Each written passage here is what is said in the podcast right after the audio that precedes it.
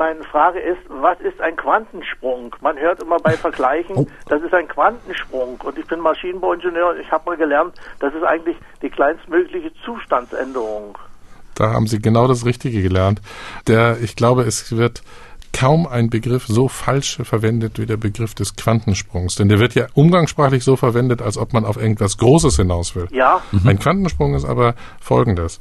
Der einzige Mechanismus, den man in der Physik und in der Natur kennt, der sozusagen Licht produziert, also wie Licht entsteht. Alles Licht, was Sie sehen, entsteht so.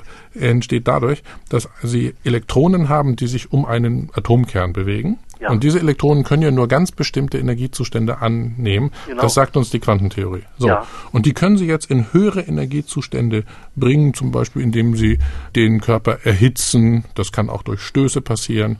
Durch irgendwie können Sie diesen Elektronen Energie zuführen. So.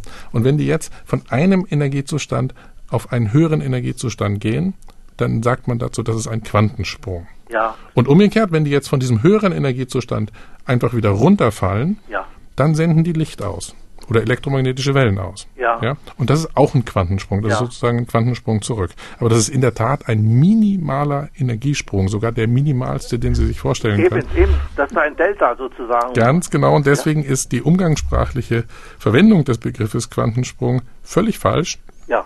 Obwohl es dann jeder tut, es scheint irgendwie keinen zu stören, aber äh, die, die Verwendung dieses Begriffes äh, zeigt in der Regel, dass man die Physik dahinter nicht so verstanden hat.